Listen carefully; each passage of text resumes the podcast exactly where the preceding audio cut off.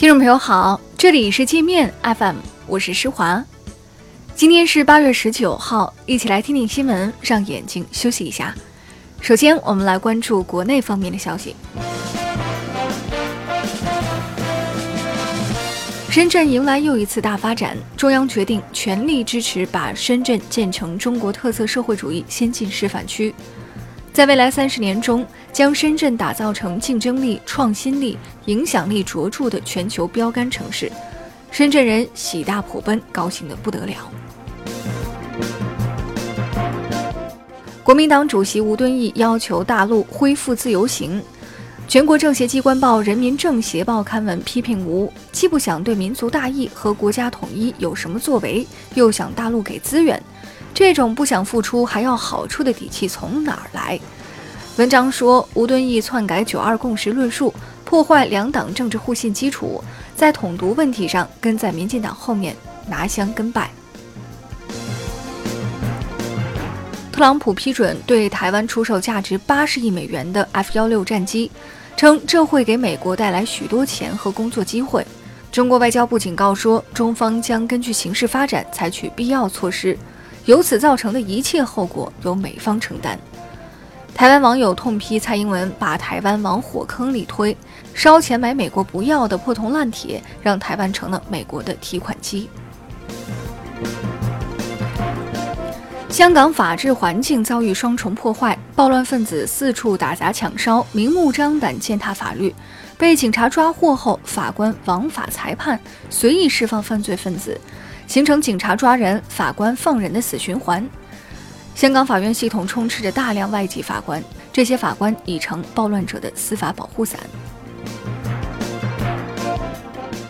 香港《苹果日报》创办者黎智英、原政务司司长陈方安生、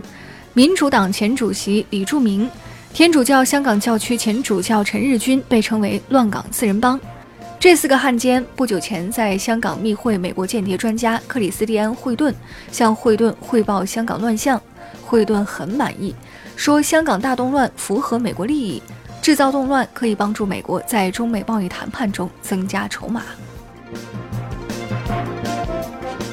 受香港暴乱影响，内地赴港游客大幅减少。以往人流密集的皇岗口岸，现在几分钟难见一个客人过关。口岸里的许多小店原本门庭若市，现在门可罗雀，马路上也根本看不到旅游大巴或是旅行团。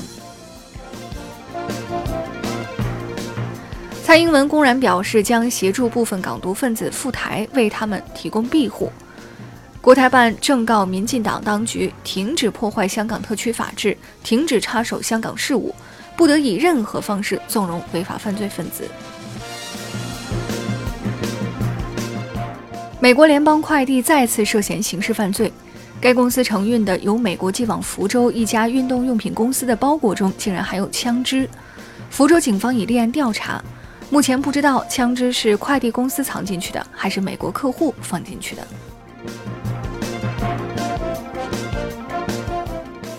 据民政部数据，去年我国结婚率仅为7.2%，创下近10年来的新低。经济越发达地区结婚率越低，全国结婚率最低的上海只有4.4%，浙江倒数第2，广东、北京、天津也排倒数。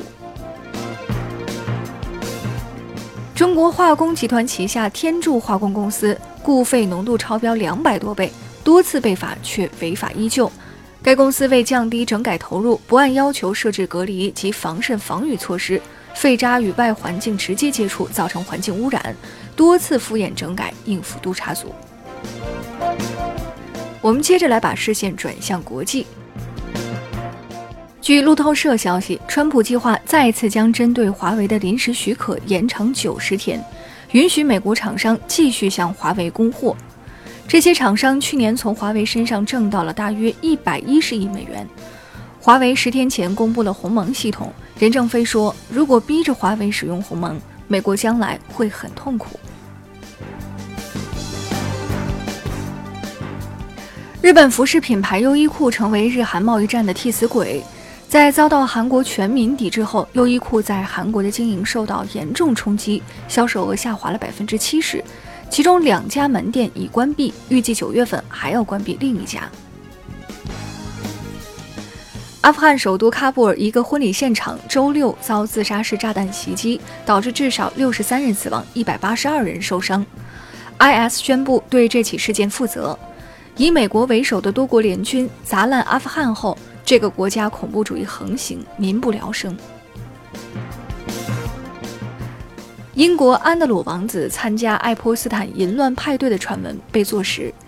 英媒曝光的一段视频显示，安德鲁9年前曾在爱泼斯坦的淫乱豪宅里亲热地将一位美女送出自己的房间，瞄了一眼四周后将房门关上。这段视频的曝光令英王室颜面扫地。